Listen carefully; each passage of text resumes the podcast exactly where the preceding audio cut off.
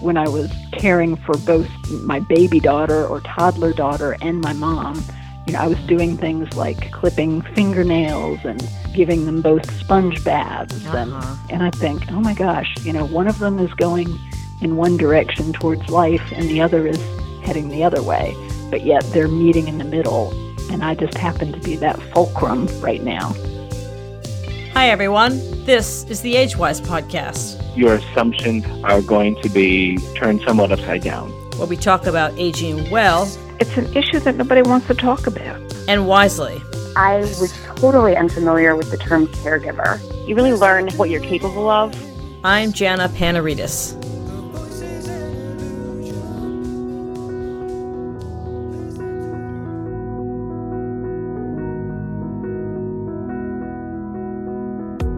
Ann Campanella was 33 years old and hoping to become a mother when her own mother began showing signs of Alzheimer's disease. As her mother declined, Ann suffered a series of miscarriages. During this intense period of caregiving and loss, Ann had a wake up call of sorts as she was forced to do away with parts of her life that weren't working and get clear on her priorities. She wrote about this experience in her memoir, Motherhood Lost and Found, which was recently named one of the best Alzheimer's books of all time by Book Authority.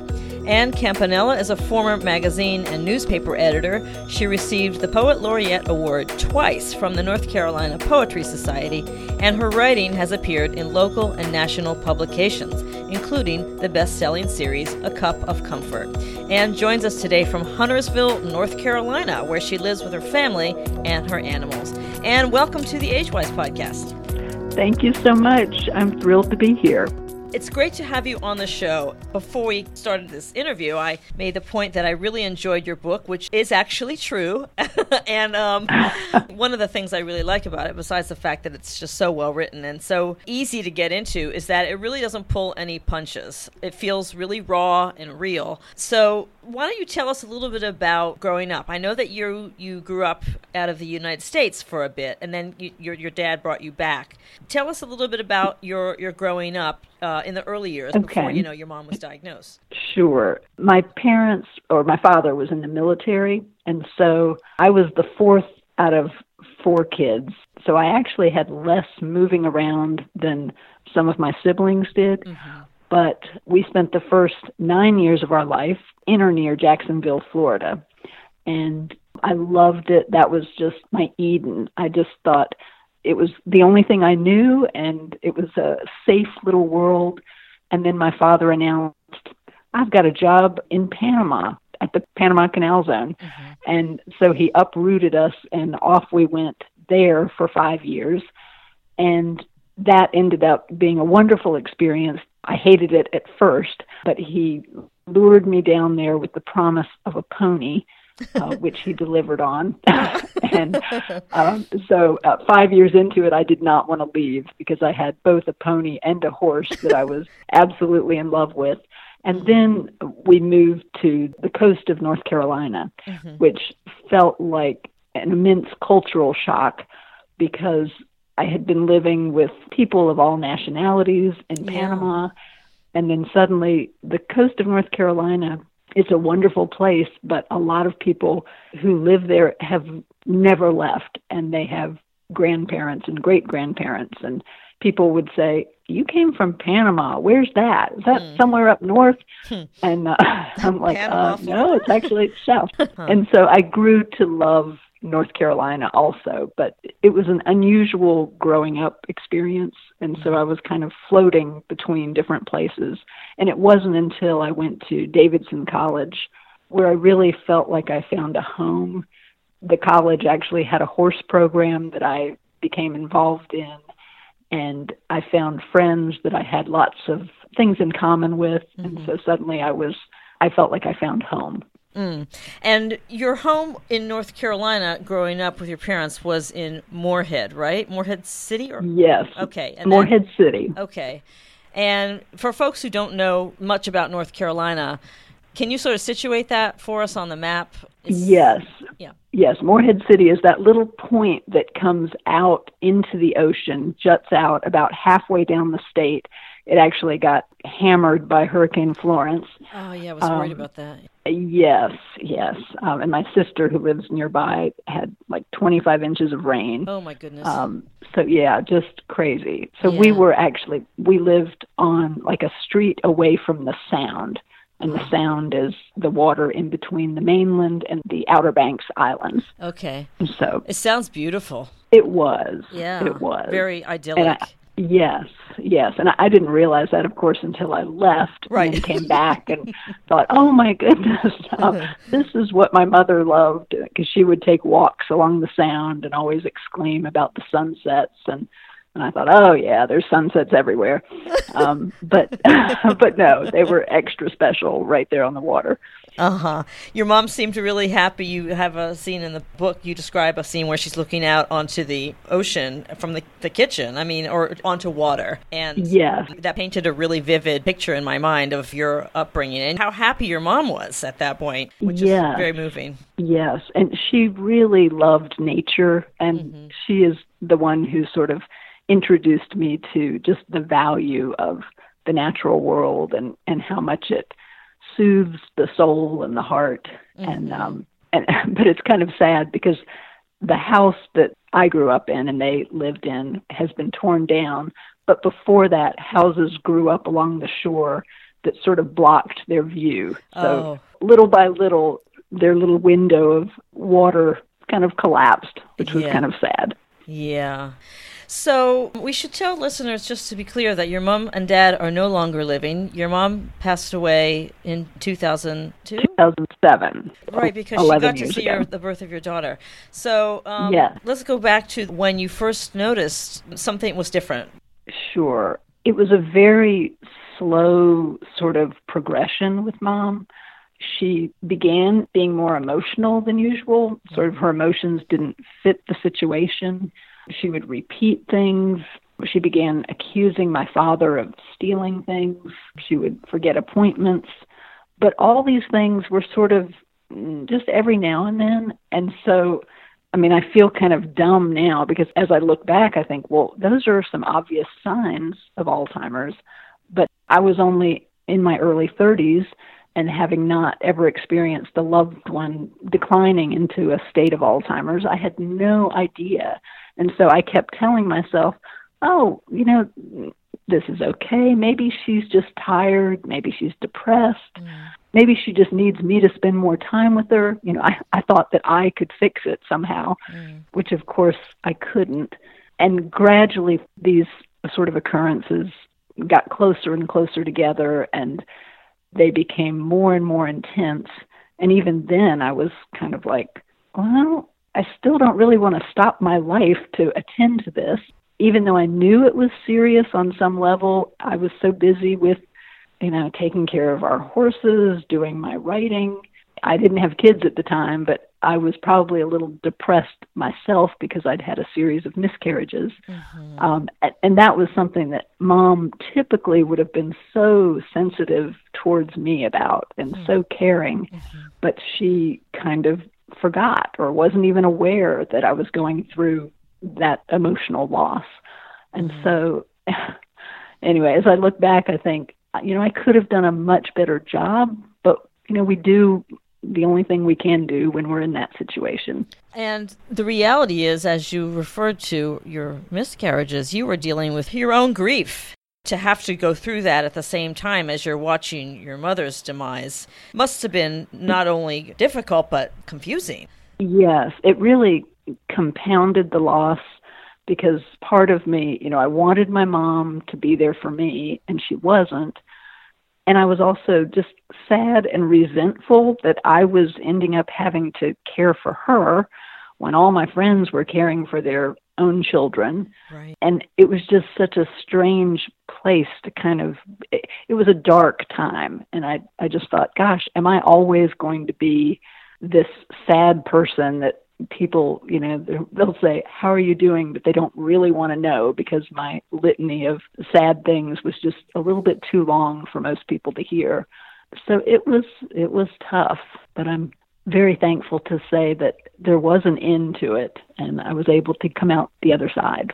Mm-hmm. both of your parents came across as really strong in their own ways, although I felt like you portrayed your mother as being a lot more passive than maybe she really was because you know women of that generation too they had a passive quality but they also a lot of those women really and i put my mother in this category too because she's still living and she's 89 and she and my parents Oh, wow. they had a Mhm. really strong marriage and from the outside you could maybe think you know he was the one in charge but she was really formidable and your mom sounds like she was quite formidable as well Yes, in a quiet way. And Yeah. it's funny. A cousin of mine, I was talking with her, gosh, maybe just a year ago or so, and she said, You know, Ann, sometimes I see things that you've written about your mom, and I just want to tell you that she was one of the most kind of upfront people and one of the women that I admired most in my life because she believed in women's issues and she stood up for things. And she just, you know, went on to tell me all these things that I had kind of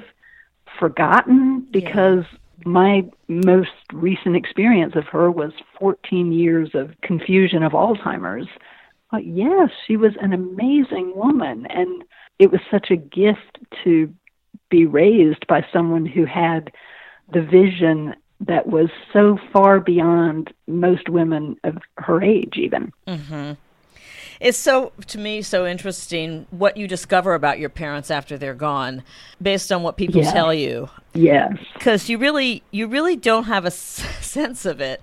I know when I was growing up, my friends thought my parents were really cool, and they wished that my parents were their parents, and I didn't even really get that until I was a lot older. Right. yes, I had the same thing. I had friends who would go and sit in the kitchen with my mom and just talk for hours. Yeah. And I was a little bit jealous about it because I, uh-huh. I was like, well, how come we can't do that? But I didn't have the same respect that they did. I just took it all for granted. And so, yeah. I thought it was Something. interesting that you wrote that when you were 10 years old, your mom confessed that she was 50, and right then you started preparing for her death. Right? Yeah. You, you say, I, right then I think I started preparing for her death. And you wrote, as a child, I was sheltered from death. And I too was sheltered from death. You think mm-hmm. about how now kids are being raised. I'm not sure that, you know, death is pushed in their faces, but I think there's, uh, uh, we're a little bit more, I, I hope, a little bit more candid because I was so unprepared for my parents' death. Yeah. Or I guess I should say my father's death. I was unprepared for the emotional repercussions. Um, yes, I was too. And in fact, I made a point that when my mother was dying, to involve my daughter in the process Oh, wow. because I thought I just I want her to be aware that this is a normal part of life and not something to just be totally shocked by. And it was, you know, with my mom being 50 when I turned 10, you know, as a child, you just think 50, that's Right. just, you know, and, and now, of course, I'm beyond that. And I'm like, 50's not that old. Um, but my daughter was actually born when I was 40, and I was born when my mom was 41. Right. So I'm like actually right in the middle of this strange age continuum. Mm-hmm. So, you know, everything that I'm experiencing now, I think, oh my goodness, my daughter's going to experience, could experience this in 40 years because Yeah. I'll be the age that my mom was. And it's almost like living in an echo chamber. And Yeah. Particularly when I was caring for both my baby daughter or toddler daughter and my mom. You know, I was doing things like clipping fingernails and giving them both sponge baths Uh-huh. and and I think, oh my gosh, you know, one of them is going in one direction towards life and the other is heading the other way. But yet they're meeting in the middle and I just happen to be that fulcrum right now. Yeah, So- that's a great way of putting it. I love how you described at the point that your mom's letter writing spiraled downward and she moved into the Oh. assisted living facility. You described learning how to talk to your mother in a new way and learning to match what you referred to as her generalities. Oh my goodness. Yes. And this makes me think of your book too because I remembered you you know working so hard to try to get your mom to write the story and thinking that if you just worked with her it would come but it didn't. Mm. And I I talked to my mom and said, "Hey, let's let's write letters every week like we used to." And she'd say, "Oh, sure, that sounds great." but then it just didn't happen. And on the phone, we would talk, and she would ask me things, and I, I would realize as she was talking that she really didn't know where I was or what day of the week it was. So I just gradually sort of learn to go along with that and say, okay, oh yeah, mom, everything's fine. And I would even be thinking, as I'm talking to her and I'm not even using my specifics, am I going to suddenly drift into Alzheimer's too? You know, is this how it happens that mm. we just lose the mm. specifics of what we're talking about and we're just sort of saying words, but they don't really mean anything? So it was a very strange, strange time. Right. You wrote, I abandon straight line thinking and follow my mother's curves. You write, Mom, like a blind woman, fumbles around with the only senses she has left. In this case, it's her intuition about people. She's always reached out to those in pain, which makes you appreciate the fact that even if your mother cannot verbally communicate, she has got something deep down in her that is so impossible to erase that she yes. still connects with people and other yes. people feel it, which is just amazing. Oh, absolutely. And I'm so glad that you talked about that because it, it makes me think of something that Daniel Potts calls personhood. Mm-hmm. And it was something that so frustrated me when there were certain people who just kind of wrote my mom off, even though, okay, she can't function in the world in a logical manner the way everybody else does, she still was such a feeling and mm, maybe not thinking, but a feeling and intuitive human being. And she knew certain things. It was like she knew me more than I knew myself sometimes. Oh, yeah. And I would think, this is still mom. And so it was such a gift to have her, even though she wasn't in the package that I was used to or that I thought that I wanted. Right. So that really, you know, was a sort of a transition in my own thinking of realizing I don't have that, but I have this. Boy, what a gift that was to have.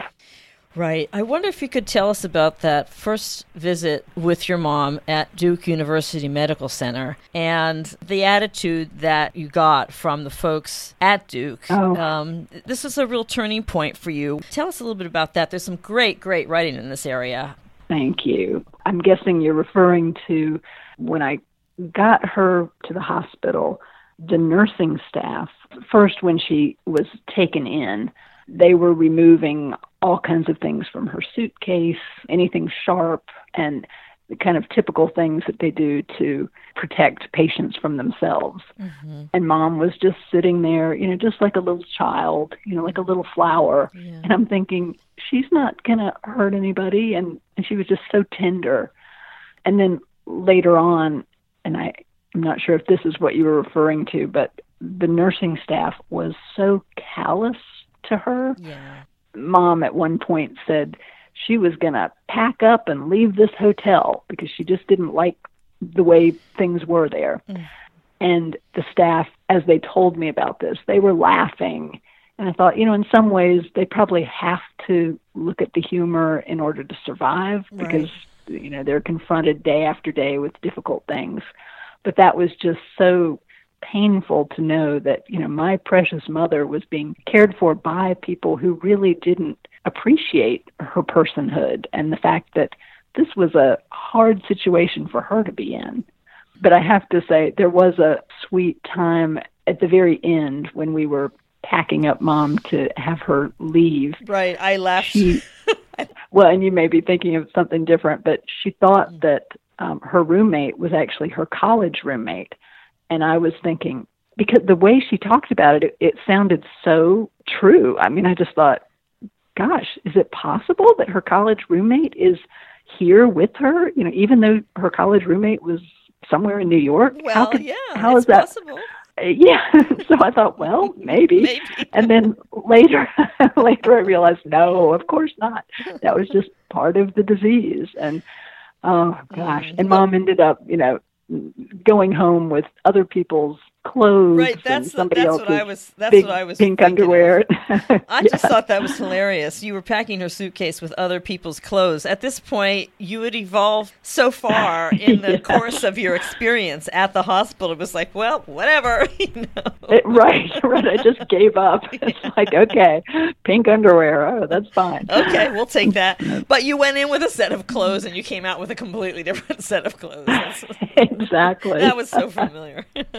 Oh goodness. So Yeah, I was- crazy. I was curious to know why your mom, and maybe she did, and it just didn't come up in the book, but I was curious to know why your mom didn't have in depth cognitive testing before she was even admitted. Because my mom had a three hour long neuropsychological exam. So I wondered if that ever came came into the equation. And there was also a question I had about the fact that the possibility of Alzheimer's was not even mentioned at your first meeting with Dr. Greco. At one of your meetings with Dr. Greco. Was it mm-hmm. not even mentioned? You know, that is so interesting how slowly we came to that. Mm. And I will say, Morehead City, while it's a wonderful um, community, doesn't have, um, as most coastal communities, don't have the highest medical facilities and things like that. And my mom had gone to, I believe it was a neurologist, and this was before I was very involved in things. And she ended up telling me that he said that my father had Alzheimer's. and I was like, Oh. what? Wow. But he didn't. And that was just mom getting confused. And Mm-hmm. I, I think he probably told her that she had it or that she might. And she just must have blocked that out.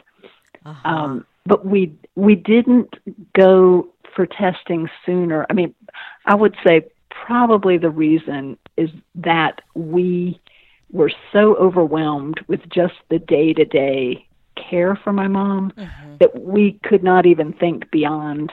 First of all, we didn't we didn't even consider Alzheimer's. We just thought something's wrong here, and we've just you know as a family we've got to take care of mom. And so we just sort of everybody pitched in as much as they could, but we weren't on top of things enough to be able to look at the big picture. And we really just weren't prepared for Alzheimer's for whatever reason. You know, I thought maybe it's because people of that generation didn't talk about it. So, you know, we grew up with just a blank there instead of, oh, you know, if people have these kind of symptoms, you really should check for this. Mm-hmm. I had no clue about that. And so it wasn't until really the situation was so far beyond anything we could imagine that me and my siblings were like, we've just got to take her somewhere because we need a break. And it was more Yeah. that, even though we knew we wanted to help her, but we just thought we need help. And so that's what led to our appointment at Duke. And then she ended up staying there for a couple of weeks. Right, and then panic ensued when they called to tell you they were releasing her early.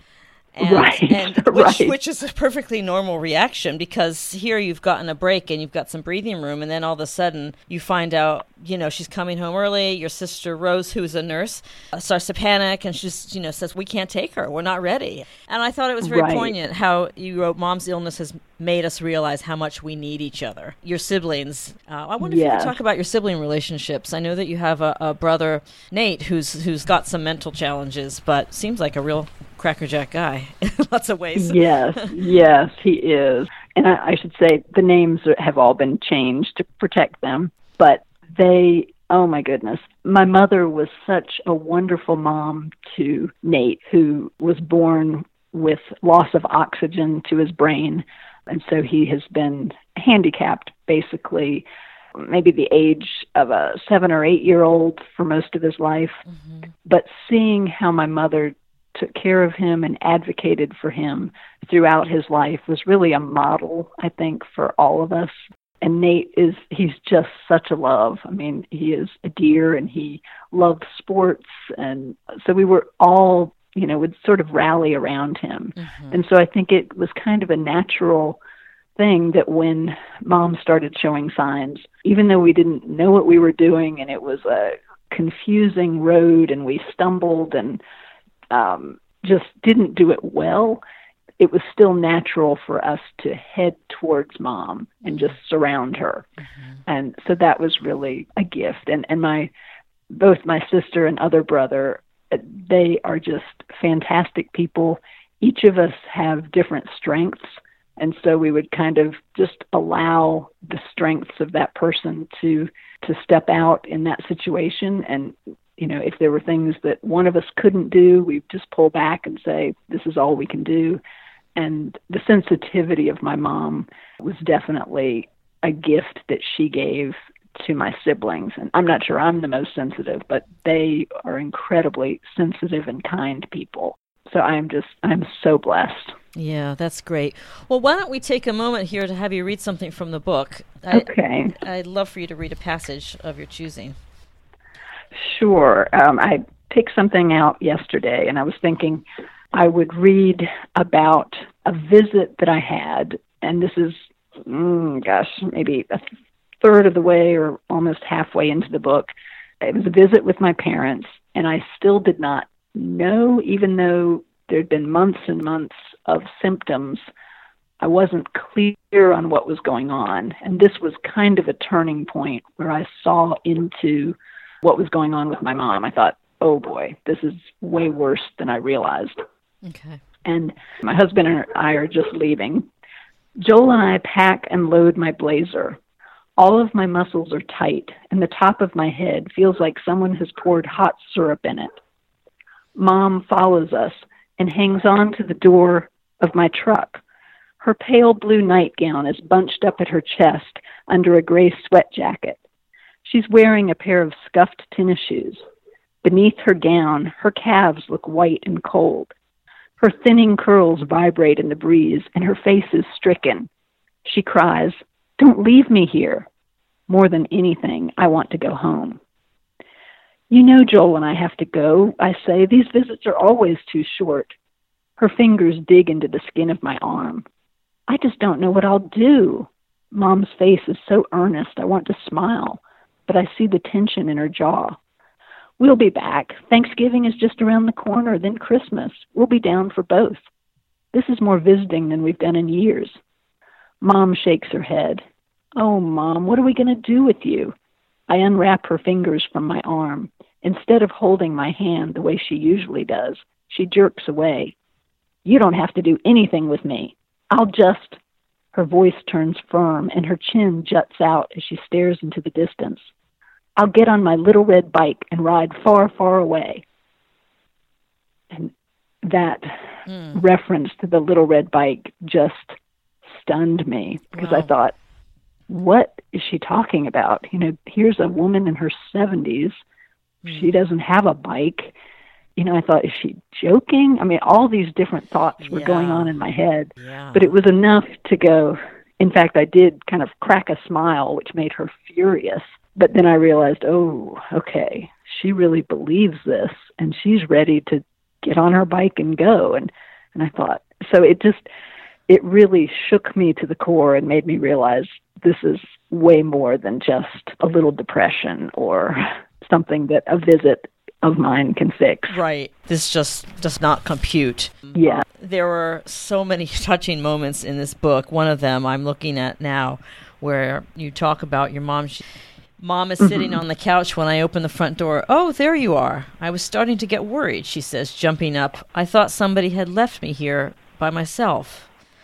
Oh my god! I almost started crying in that. I was like, because I guess because that's oh. so it resonates so strongly with me, with my mom, because mm-hmm. she's eighty nine, as I mentioned, and she just relies on us so much. I mean, did that scare you having your mom being so? dependent? it's sometimes it scares me. Yeah. You know, having your mom be so dependent on you.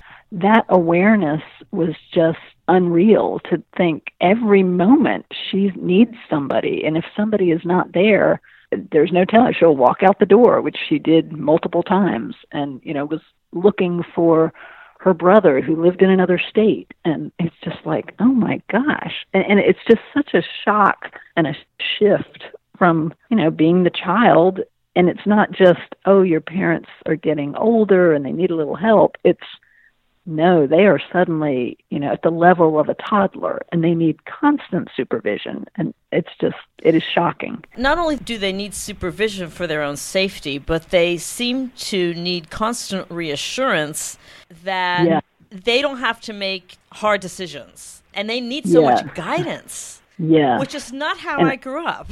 That's, those are not the parents right. we grew up with, right? Right, absolutely. And it's funny, like just thinking when I was telling my mom, you know, we'll be back for Thanksgiving, we'll be back for Christmas. But she was so not that kind of mother. She was like, we'll see you when we see you. Right, you know, she didn't right. put those kind of demands on me. Mm-hmm. And then suddenly it was, she wasn't putting them on me, but I knew they were there. It was like, Yeah. if I wasn't coming, um, there was going to be major problems. Yeah. How did you decide on Myrtlewood Manor, uh, the assisted living facility, which I assume is not the name of the facility, or is it? Is it? Right. Yeah. It's it's not. Okay. No. So, um, did you have few options? How did you decide on it? we had few options. And in fact, my mom, there was one place in Morehead City where she had visited many of her friends over the years, and she had told us in no uncertain terms she did not want to go there. And that was just clear, and it probably would have been a really nice place for her to be, but because it represented old age or something, she was like, no.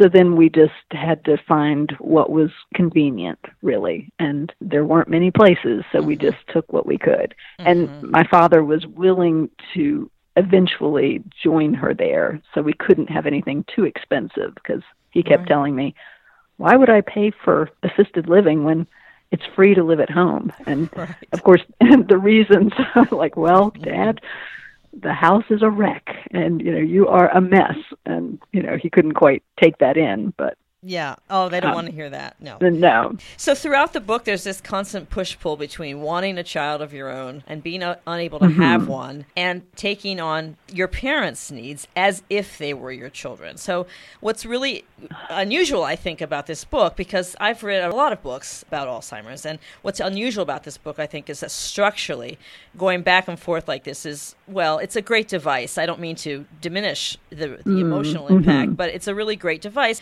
and it works really, really well. There's a point where your husband Joel talks about looking ahead, and all you can say is, I wish I could, but right now, this is my life. Which, again, another familiar refrain for caregivers, and we, this inability that we have to look ahead when we're right in the center of the storm. yes. How did you deal with that? How did you just get through it day to day? Mm, goodness. I have to say, there was a lot of prayer. I mean, I can remember night after night, just, uh, gosh, I would spend late evenings with my laptop perched on my knees trying to search for other people's stories just to find, you know, is there anyone else out there? Because I felt so alone, particularly being the age that I was with all my peers doing other things. And so it was hard. There weren't a lot of memoirs, there weren't a lot of personal stories at that time because this was maybe 20 years ago. And then, you know, when I would lie down in bed, I would just think life just looked so gray. You know, there was nothing that I didn't see the sun shining in any sector of my life. And I would just close my eyes and just pray, you know, just help me through the day, just help me get through tomorrow. Um, it was just a long stretch, which again, you know, now that I'm outside of that, I wish that I had been able to tell, you know, my younger self that it's not going to last forever and that really the, the curtain will be drawn, the sun does shine. And I think if I'd even had friends or a community, I actually went to a couple of support groups but ended up not staying with them because they were all people of just completely different circumstances. You know, most of them were 30 years older than me mm-hmm. and they really couldn't relate to my concerns.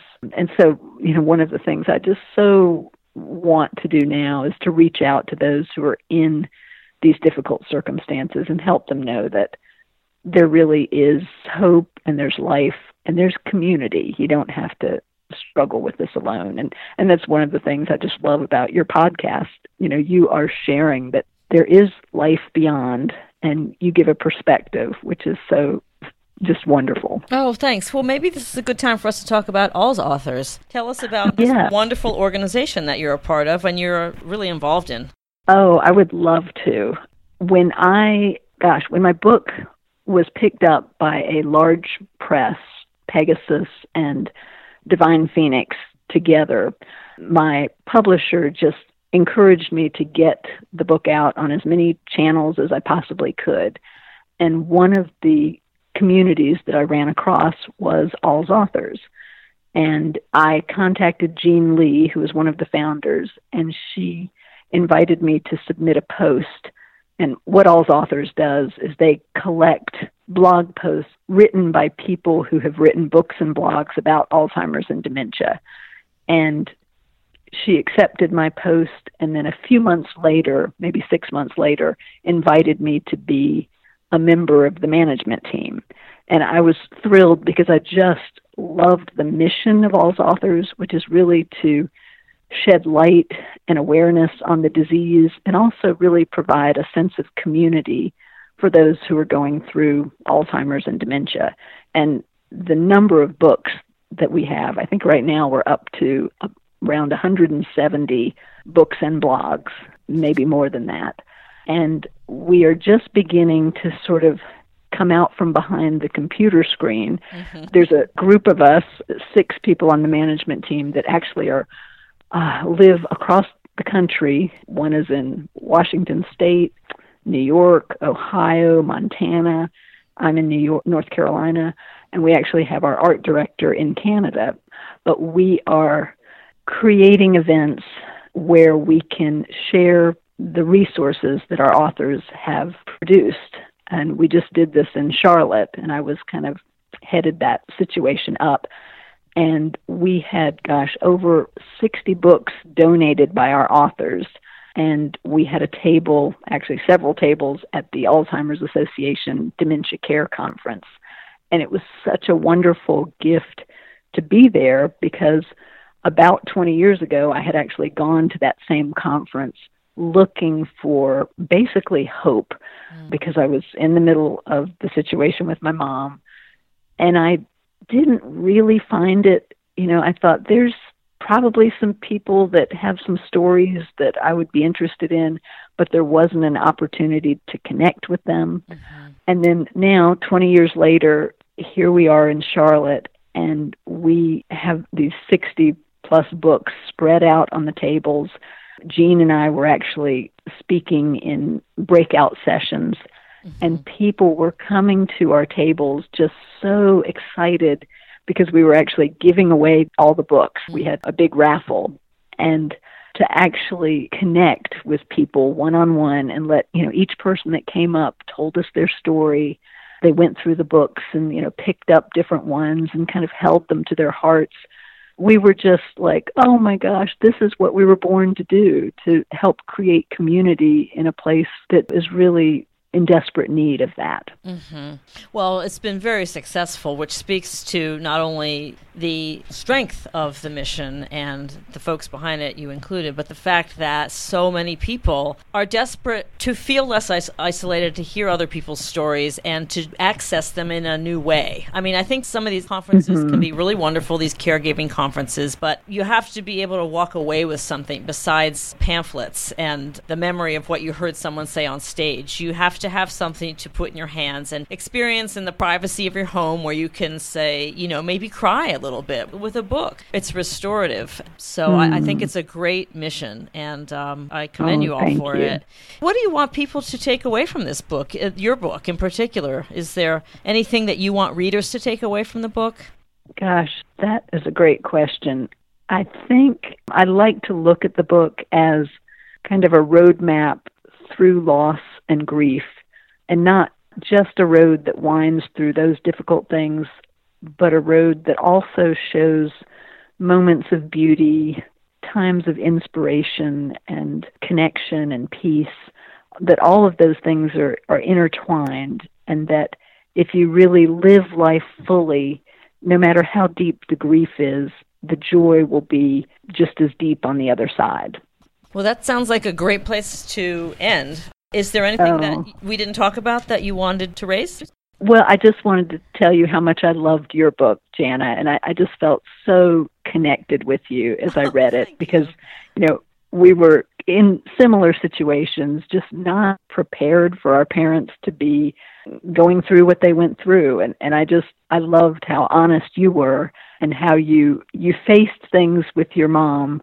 And yet, like me, you, you didn't really know what you were facing, but you were there and I, I, just it made me love you. And i just oh, thought so oh sweet. thank we you. we learned so much about ourselves really. I don't want to get too sugary here but the reality is, is that yes. I, I learned that i didn't need to fix my mother and more than anything she just wanted me to be there to be present. Yeah and you can't underestimate the value of that. I think we often feel like well i won't speak for you but i just want to fix everything. And there are some things Mm-hmm. that you don't need to fix the way you think they need to be fixed and Yeah. and and there's a great value in just accepting that really all a parent wants sometimes who has dementia is just for you to sit with them just to be there just to be present Yes, to be. Absolutely. I know? so agree. I had the same feeling about that sense of being, how important it is. And that's, we are not God. I came to the realization that I kind of thought I was and that I was all powerful and that I could fix things. And nope, you know, that wasn't even close. But I had to go through this experience to recognize that and to sort of give that power away and recognize there's a greater power than me and I can do better by just sitting back and as you said just being hmm.